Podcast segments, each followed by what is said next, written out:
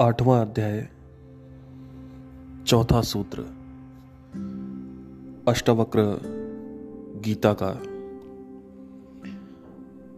हम आरंभ कर रहे हैं, जिसमें से मैं कुछ श्लोक सूत्रों को यहाँ पे प्रस्तुत करूँगा और इसके बारे में एक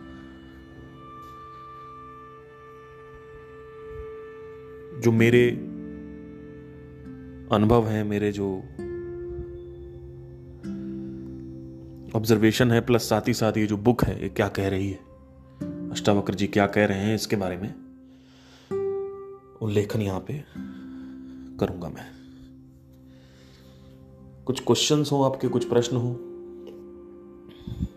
तो कमेंट सेक्शन में ज़रूर बताएँ। चौथा सूत्र ये कहता है, यह संसार भावना मात्र है।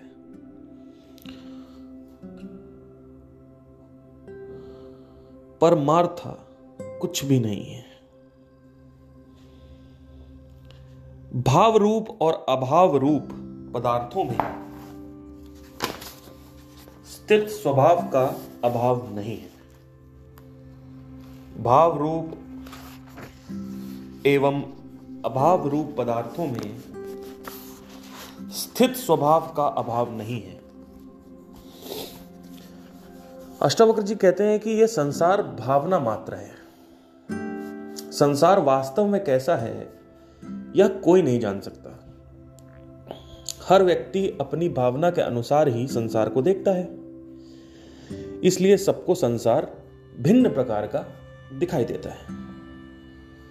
मनुष्य को संसार वैसे ही दिखाई देता है, जैसा वह देखना चाहता है। मनुष्य वासना, कामना, मोह, आसक्ति आसक्ति मतलब आकर्षण, भय, राग और द्वेष। राग मतलब एक्सट्रीम लाइक द्वेष मतलब एक्सट्रीम डिसलाइक आदि अनेक भावनाओं से भरा हुआ है। इसलिए उसे संसार वैसा ही दिखाई देता है, जैसा वह देखना चाहता है। कितनी रोचक बात है देखिए। आप ये चिंतन करें कि जैसे आपने आँख खोली, मैंने आँख खोली, आपको लगता है हमें वही संसार तो दिख रहा है, लेकिन यहाँ पे तो अलग बात हो रही है।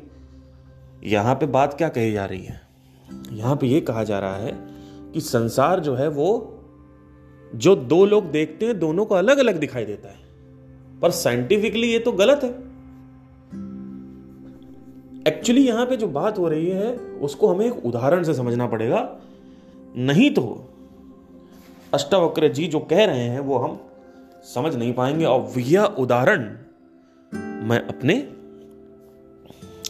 निजी ज़िंदगी से, निजी जीवन से लूँगा, क्योंकि यही एक गुरु की पहचान होती है कि वो अपनी निजी जीवन में कोई उदाहरण लेके अगर इसको समझा पा रहा है तो वो गुरु सीख रहा है और वो गुरु सुनने लायक है। कोई भी आदमी अगर एक उदाहरण नहीं दे पाता है अपने निजी जीवन से, कुछ भी समझाने हेतु तो समझ लीजिए वो गुरु नहीं सीख रहा है, उस गुरु की वृद्धि नहीं हो रही है, उस गुरु का एवोल्यूशन नहीं हो रहा है। उस गुरु का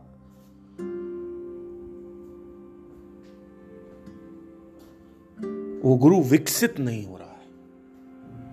वो गुरु किताबी कीड़ा है। ये एक बहुत बड़ा पॉइंट है नोट करने के लिए। आपको किसी को पता करना है कि भाई ये सच में आदमी सही है, नहीं है? ये गुरु सही है, नहीं उससे पूछो कि ठीक है, भगवत गीता में ये लिखा हुआ है, अपने निजी जीवन से ये उदाहरण दो, कृष्ण का उदाहरण क्यों दे रहे हो? जो गुरु उदाहरण दे ले जाए, वो गुरु गुरु है, बाकी गुरु घंटाल है। फिर से मैं बोल रहा हूँ। एक गुरु की पहचान होती है जो अपने निजी जीवन से कोई उदाहरण दे पाए, कि उसने वो पर्टिकुलर चीज़ कहाँ देखी है। तब आप समझ पाओगे कि हाँ, ये गुरु है। अगर वो फालतू भतेरी बातें कर रहे हैं और नहीं दे पा रहे हैं तो समझ जाओ कि उस गुरु से दूर रहना क्योंकि वो गुरु वृद्ध नहीं हो रहा है, वो गुरु विकसित नहीं हो रहा है। वो गुरु वहीं रुका हुआ है जहाँ पे कृष्ण का उदाहरण है। अष्टावक्र का उदाहरण है। आपका उदाहरण क्या है? उदाहरणों से गुरु की पहचान होती है। तो यहाँ पे अष्टावक्रा जी कह रहे हैं कि जगत जो जैसा देखना चाहता है उसको वैसा ही जगत दिखता है, क्योंकि इंसान यानी मनुष्य जो है, वो लोभ, राग, द्वेष, इन सबसे निर्मित हो रखा है। जब ये सारी चीज़ें हट जाती हैं तो इंसान को ये जो सत्य है, वो दिखने लग जाता है। अब समझना इसको पहले उदाहरण से ज़रूरी है। एक आदमी है इलॉन मस्क। वो जब जीवन को देखता है तो उसको वही दिखता है, जो उसकी वासना है। एक आदमी है वो आईएएस है। वो जब जीवन में देखता है तो उसको लगता है कि वही उसकी वासना है, वही उसकी वो जो वासना है, वही उसको जीवन दिखता है। आप अगर देखोगे, एक गायक है, वो हर समय सिर्फ़ और सिर्फ़ गायों, गायकों से, संगीतकारकों से जुड़ा रहता है, संगीतकारों से। एक सितार बजाने वाला है तो वो हमेशा सितारों, सितार वादक से जुड़ा रहता है। तो उसको ऐसा लगता है, ये दुनिया सितार ही है। ये दुनिया पैदा ही हुई है मुझे सितार वादक बनाने के लिए। मुझे सितार बनाना है और इस सितार को बजाने के लिए ही मैं पैदा हुआ हूँ। और आप अगर ध्यान से देखें, आप भी किसी ना किसी एक चश्मे को लगा के बैठे हुए हैं। यहाँ पे कंडीशनिंग की बात हो रही है, यहाँ पे इमेज की बात हो रही है। इसको हमें मार्केटिंग से देखना पड़ेगा। मार्केटिंग में एक टर्म आता है पोजिशनिंग जिसके बारे में मैंने वर्णन किया है अपने दूसरे पॉडकास्ट को फॉरगेटन मार्केटिंग वाले उसमें। पोजिशनिंग ये कहती है कि आपको अपने प्रोडक्ट को प्रोस्पेक्ट के माइंड में, यानी जो कस्टमर का माइंड है, उसके अंदर जो एरिया है, वो एरिया आप पकड़ लो और उस एरिया में अपने उस प्रोडक्ट को पारस मणि बना दो। और जब वो प्रोस्पेक्ट उस प्रोडक्ट को पारस मणि की तरह देखने लगता है, वास्तविकता में पारस मणि नहीं है तो वो ये समझ जाता है कि ये प्रोडक्ट पारस मणि है। और हर तरफ़ जब भी अब वो उस प्रोडक्ट को देखेगा या उसके साथ रहेगा, उसको अच्छा लगने लगेगा। जैसे फॉर एग्ज़ाम्पल आईफोन आईफोन का जो पारस मणि बनाया गया आईफोन को वो प्रॉस्पेक्ट के माइंड में बनाया गया है। साथ ही साथ उन्होंने क्या किया कि पानी का मतलब बिस्लेरी। इस तरीके से उन्होंने बना दिया कि अब उनको बिस्लेरी नहीं बोल रहे हैं, वो पानी नहीं बोलते, वो कहते भाई, बिस्लेरी दे दो। तो वो, अगर आप ध्यान से देखें तो इमेज जो है वो चेंज कर रहे हैं। बेसिकली जो इमेज बनी हुई है, जो छवि बनी हुई है तुम्हारे मन में किसी चीज़ के प्रति, वैसे ही संसार के प्रति छवि बनी हुई है तुम लोग तुम लोग के अंदर। वो छवि एक्चुअली में वास्तविक नहीं है। जैसे कि अगर आप नॉर्मल लोगों से मिले तो उनसे बातें जिस तरह करते हैं वो कि पैसा कमाओ, ये करो, वो करो, उनके अंदर जो वासना है वही उनकी वो छवि है। संसार का मतलब वो कभी भी एक पेड़ को ऐसे नहीं देखेंगे कि इस पेड़ में देखो कितना प्यार है मैं और ये पेड़ एक हैं और ये सब नहीं देखते। वो ये सोचते हैं कि यहाँ पे अगर सारे पेड़ हटवा दें और ज़मीन बनवा दें और ज़मीन में अगर हम कंस्ट्रक्ट करें तो वहाँ पे हमारा आलिशान घर हो सकता है। तो वो वास्तविकता में वो नेचर को ऑब्ज़र्व नहीं कर रहा है। वो वास्तविकता में जब वो नेचर को देख रहा है तो सोच रहा है, यहाँ सारे पेड़ कटवा दें और यहाँ पे एक आलिशान बंगला बनवा दें और हमारी फैमिली रहेगी तो कितना मज़ा आएगा। तो अष्टावक्र जी ये कह रहे हैं कि यह संसार लोभ, माया, दुख, वासना, राग और द्वेष से भरा हुआ है। राग, द्वेष का मतलब थोड़ा समझना फिर से ज़रूरी है। राग मतलब होता है कि आपको मार्केटिंग करना पड़ेगा अपने प्रोडक्ट के लिए। लेकिन आप मार्केटिंग नहीं सीख सकते क्योंकि मार्केटिंग बोरिंग है। आपको कुछ पसंद है और आप वही कर रहे हो तो वो आपका राग हो गया। मतलब क्या? आपको डॉक्टरी पसंद है आपको पेशेंट देखना पसंद है, आपको सर्जरी पसंद है, पर आप सर्जरी कर सकते हो, पर आप उसके आउट ऑफ़ द सर्कल नहीं जा सकते और मार्केटिंग नहीं सीख सकते। लेकिन आपको पता है कि मार्केटिंग सीखना ज़रूरी है।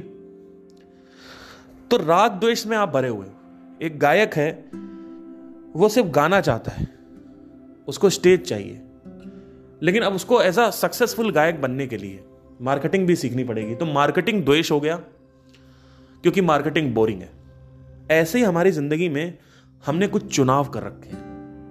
ये चुनाव जो है बेसिकली यही है कि मुझे ये पसंद है, मुझे ये पसंद नहीं है। मुझे इस सिंगर का गाना पसंद है, उस सिंगर का गाना पसंद नहीं। मुझे वेस्टर्न म्यूज़िक पसंद है, मुझे ईस्टर्न म्यूज़िक पसंद नहीं है। मुझे ये वाली पढ़ाई, मुझे ये सब्जेक्ट पसंद है, मुझे फिजिक्स पसंद है, मुझे बायोलॉजी पसंद नहीं है।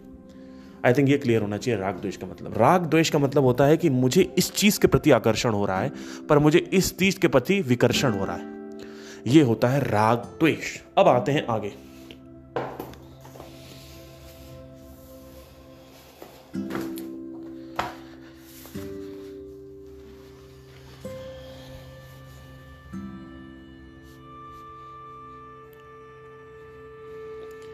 संसार इन्हीं भावनाओं का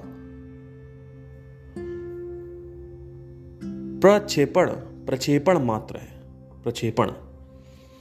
मतलब यही जो भावना अंदर होती है पैदा, उसी का एक एक रिफ्लेक्शन है। मतलब जो हम अंदर सोच रहे होते हैं, वैसे ही हमें दुनिया दिखती है यथा दृष्टि तथा सृष्टि इसके एग्ज़ाम्पल मैंने कई दे रखे हैं।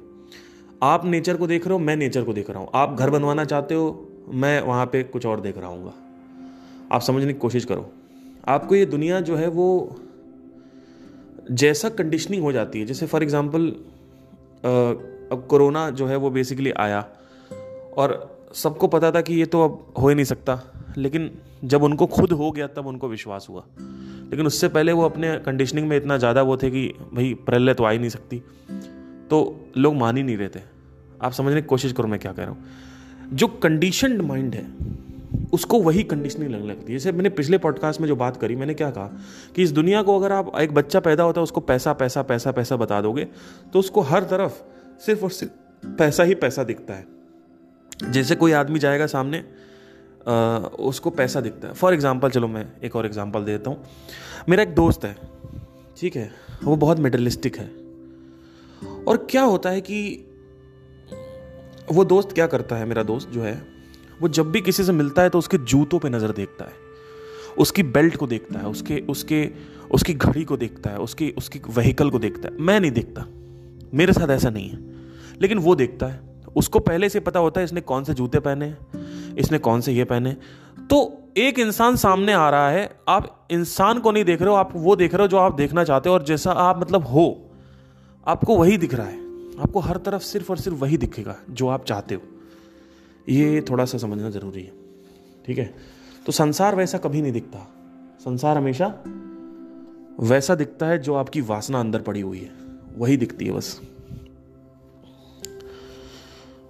संसार इन्हीं भावनाओं का प्रक्षेपण मात्र है।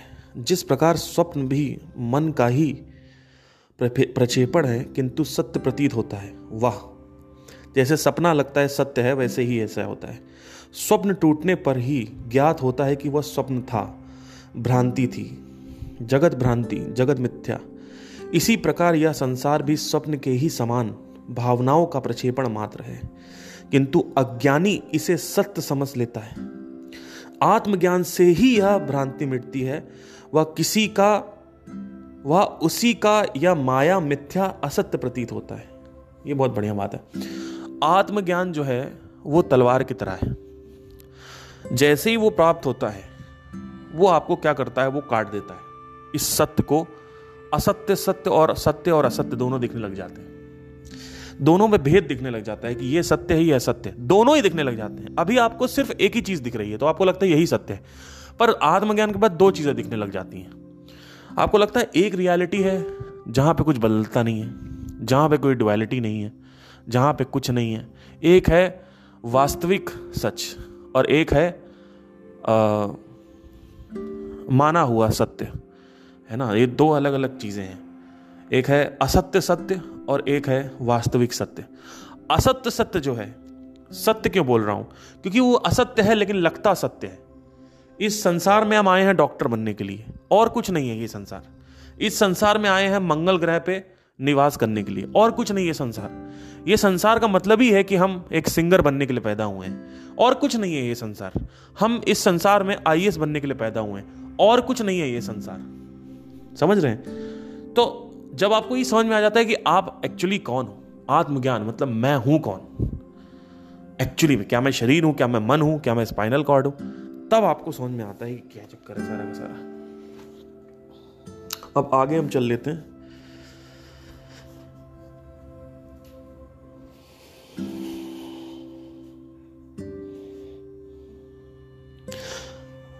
वही इसका वास्तविक स्वरूप पहचान सकता वास्तविक स्वरूप मतलब स्वरूप मतलब फॉर्म पूरा फॉर्म स्व मतलब पूरा या खुद का स्वरूप। वही इसका सात्विक, वास्तविक स्वरूप पहचान सकता है। जो वास्तविक स्वरूप है, वही इसका केवल पहचान सकता है जो एक्चुअली में बहुत ही ज़्यादा जाना हुआ हो। ठीक है? जो आत्मज्ञानी है वही सिर्फ़ इसका वास्तविक स्वरूप, यानी रियलिस्टिक फॉर्म क्या है रियलिटी क्या है, वही देख सकता है। इसलिए ज्ञान कहता है कि यह संसार भावना मात्र है, परमार्था या कुछ भी नहीं है। यह संसार सिर्फ़ और सिर्फ़ फीलिंग से चलता है। जो भावना है, उसके अलावा कुछ और दिखता ही नहीं है, इसमें बता रहे हैं। मतलब सुबह से लेकर शाम तक हम सिर्फ़ अपनी वासनाओं के लिए चलते ही चले जाते हैं, चलते ही चले जाते हैं।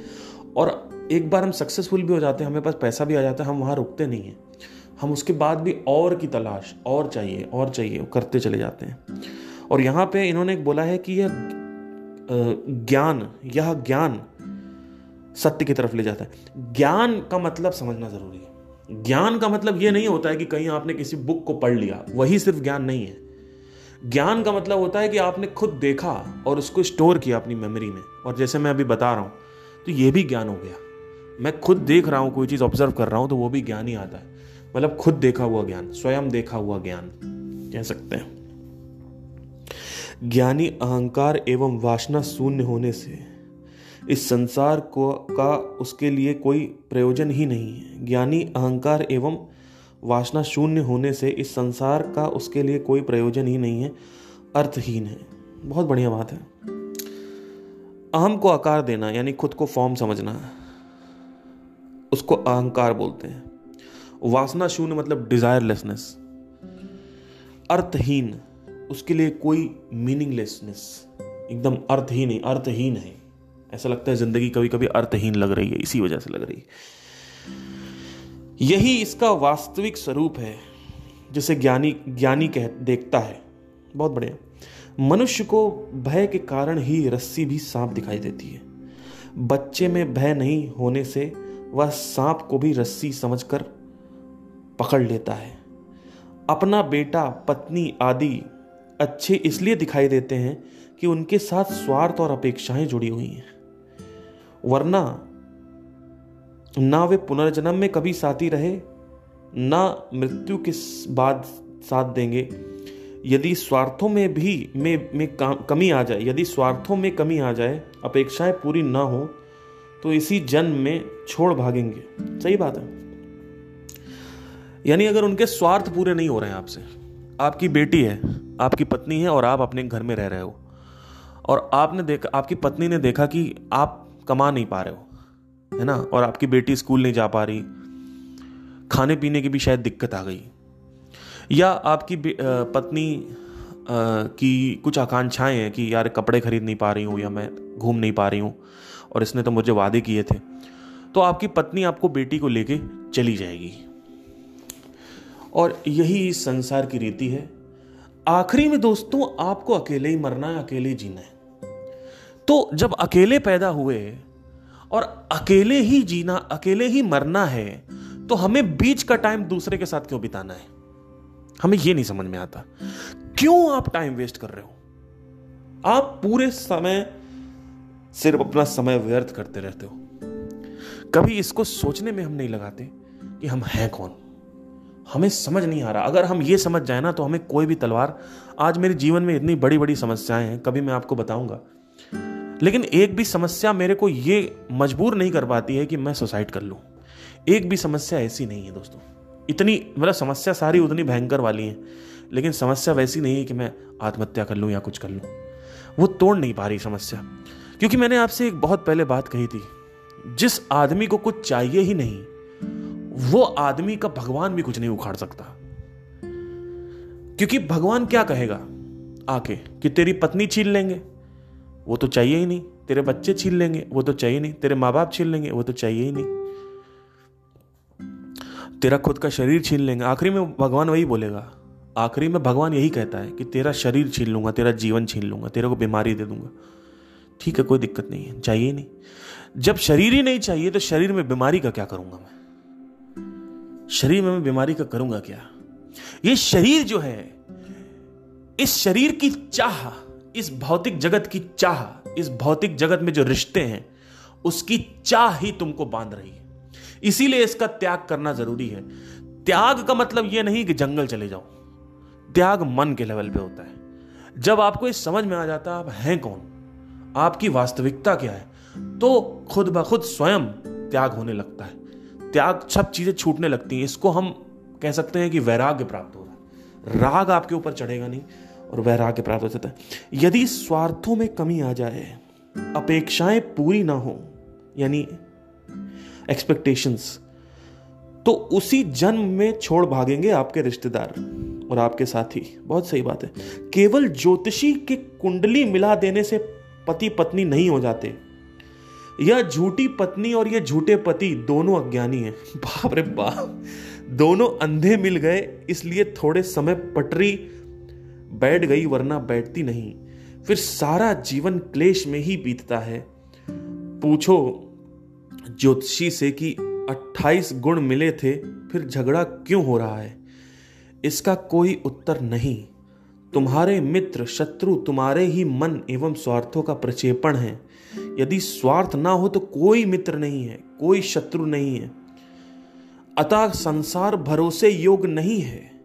जो स्वभाव रूप में सब में स्थित है, आत्मा भाव रूप है, वही सत्य है एवं संसार अभाव रूप है। किंतु दोनों में जो स्वभाव रूप आत्मा है, वही सत्य है। फिर से पढ़ना पड़ेगा, आत्मा भाव रूप है, वही सत्य है एवं संसार अभाव रूप है।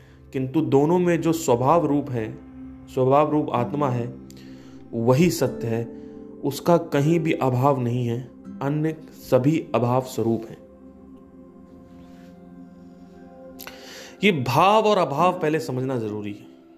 आत्मा भाव रूप है, वही सत्य है। भावनाओं को रूप कौन देता है? कॉन्शियसनेस वही सत्य है। यह संसार अभाव रूप है। इस संसार में जो भावनाएँ हैं, यानी जो भाव है, वो बेसिकली खत्म हो जाता है एक समय के बाद। कोई भी चीज़ ऊपर उठती है और उसकी भावना उठती है, फिर वो भावना जैसे ही वो चीज़ मिलती है, वो भावना खत्म हो जाती है। तो वो भावना एक्चुअली है ही नहीं। वहाँ पे भाव है, अभाव है। वहाँ पे एक्चुअली लगता है कि भावना है, पर एक्चुअली वहाँ पे नहीं है कुछ। किंतु दोनों में जो स्वभाव रूप आत्मा है, वही सत्य है। यानी दोनों में ही, अगर आप देखें संसार में जितनी भी वस्तु हैं और आपके अंदर जो आत्मा है, दोनों में जो कंस्टिट्यूएंट है, यानी जो बेसिक मटेरियल है, वो सेम है। तो दोनों का जो स्वभाव रूप है मतलब स्वभाव, खुद का भाव, स्वयं का भाव, रूप, आत्मा वही सत्य है। इसका कहाँ, कहीं भी अभाव नहीं है। अब इसका कहीं भी अभाव नहीं मतलब क्या? उसका कहीं भी अभाव नहीं है मतलब वो दिखता नहीं है। उसका कहीं भावना नहीं होती उसकी, कि मुझे इसकी भावना हो रही है। अन्य सभी अभाव रूप है, बाकी सब अभाव स्वरूप है। तो बेसिकली इनका कहने का मतलब है कि कुछ भी आत्मा जो है वो दिखती नहीं है। और जो दिख रहा है वो होता नहीं है। It is like a illusion exactly like that तो इस दुनिया को माया इसीलिए बोलते हैं। यहाँ पे माया की बात हो रही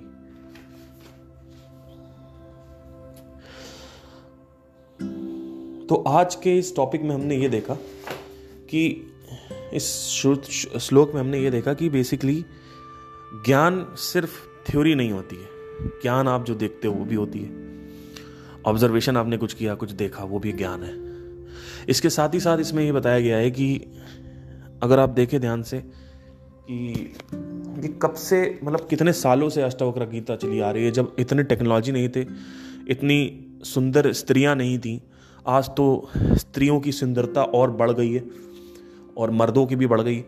उस वक्त जब इतने सेंसरी स्टूमुलेंट्स नहीं थे, राजा जनक के टाइम में तब ये ऑब्जर्वेशन अष्टावक्रा जी जी ने करी थी। और आप सोच नहीं सकते कि क्या मतलब उस वक्त भी कैसे लोग रहे होंगे और किस तरीके के लोग होंगे। मतलब उस समय लोग लालची थे। और बेसिकली मैं बस कहना चाहता हूँ कि मुझे पता है कि ये बहुत मुश्किल है कि आप किसी के साथ आ, बिना रहे कैसे रहें है ना? लेकिन अगर आपका मन कर ही रहा है किसी के साथ रहने का बेसिकली यहाँ पे त्याग की बात हो रही है सेक्रीफाइस की बात हो रही है, त्याग, यज्ञ यज्ञ करो, सबकी बात, क्यों? क्योंकि अगर आप किसी के साथ रहते हो तो भी वो आप देखो थोड़ी देर बाद जो जो सेंसेशंस हैं वो नीचे गिर जाती हैं।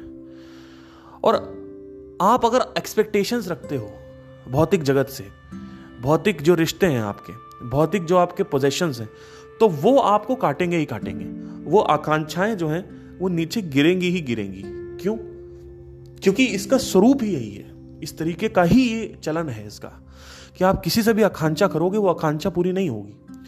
तो ये आकांक्षाएँ जब पूरी नहीं होती, ये अपेक्षाएँ जब पूरी नहीं होती हैं तो इस संसार से जुड़ने का मतलब क्या है? इसका मतलब आपको स्वयं इंडिपेंडेंट होना चाहिए। खुद ही इंडिपेंडेंट हो। क्योंकि आपके घर वाले आपको छोड़ देंगे। आपके रिश्तेदार तो आपको धिक्कारते ही हैं। आपकी पत्नी आपको धिक्कारेगी। आपके आपको सब धिक्कारेंगे। है ना? लड़ाई झगड़े का जो सबसे बड़ा कारण है पति पत्नी में वो यही है कि दोनों खुश नहीं है। दोनों ने शादी करी खुशी के लिए। एक फ्रेगमेंटेड रियलिटी देखी। कंप्लीट रियलिटी नहीं देखी। एक फ्रेगमेंट देख लिया। मज़ा। एक चीज़ निकाल ली बस रिश्तों से, वो है मज़ा। उनको ये नहीं पता है कि रिश्ते आएँगे तो रिश्ते मज़ा और सजा दोनों लेके आते हैं। और ज़्यादा सदा ही होता है, मज़ा कम होता है। फिर वो सजा ही रह जाता है, फिर ये आपस में लड़ने लगते हैं। क्यों? क्योंकि आप रोज किसी को देख रहे हो, रह रहे हो साथ में।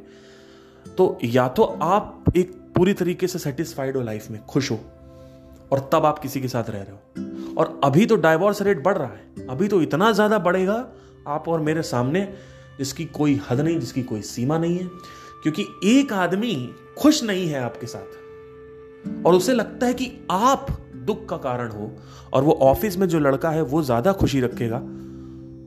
तो ये एक बहुत ही बड़ी गलत फहमी तो है ही है, लेकिन ये बहुत बड़ा पाप है। क्योंकि आप अभी एक बहुत बड़े इल्यूजन में फंसे हुए हो कि वो आदमी खुश रखेगा, वो आदमी खुश रखेगा, या वो औरत खुश रखेगी, वो औरत खुश रखेगी। कोई खुश नहीं रखता। इसको समझना बहुत ज़रूरी है। जिस दिन आपको ये समझ में आ गया कि ये जगत जो है, वो सिर्फ़ भ्रांति है। हमें जो कुछ भी हो रहा है, हमें सुबह से लेकर शाम तक सिर्फ़ भ्रांतियाँ होती रहती हैं। और उर्दू में इसका वर्ड है, वो है गलत फहमी और संस्कृत में इसको बोलते हैं माया। माया का मतलब ही भ्रांति होता है। हमें लगता है कि ये हो जाएगा तो हो जाएगा। कुछ नहीं होता। ऐसा कुछ है ही नहीं इस दुनिया में जो आपको सेटिस्फाई कर सके। तो क्या है? उसी की बात करी गई आपको आज़ाद कैसे करोगे आप? जब दो से दो चीज़ आपको दिखेंगे नहीं, एक ही चीज़ दिख रही, आपके लिए रियलिटी का मतलब यही है, पृथ्वी प्लानट अर्थ दैट्स इट एक और रियलिटी भी है, जब वो रियलिटी आपके सामने आती है, तब आपको लगता है अच्छा ऐसा काम, मामला चल रहा है। तो ये है पूरा का पूरा।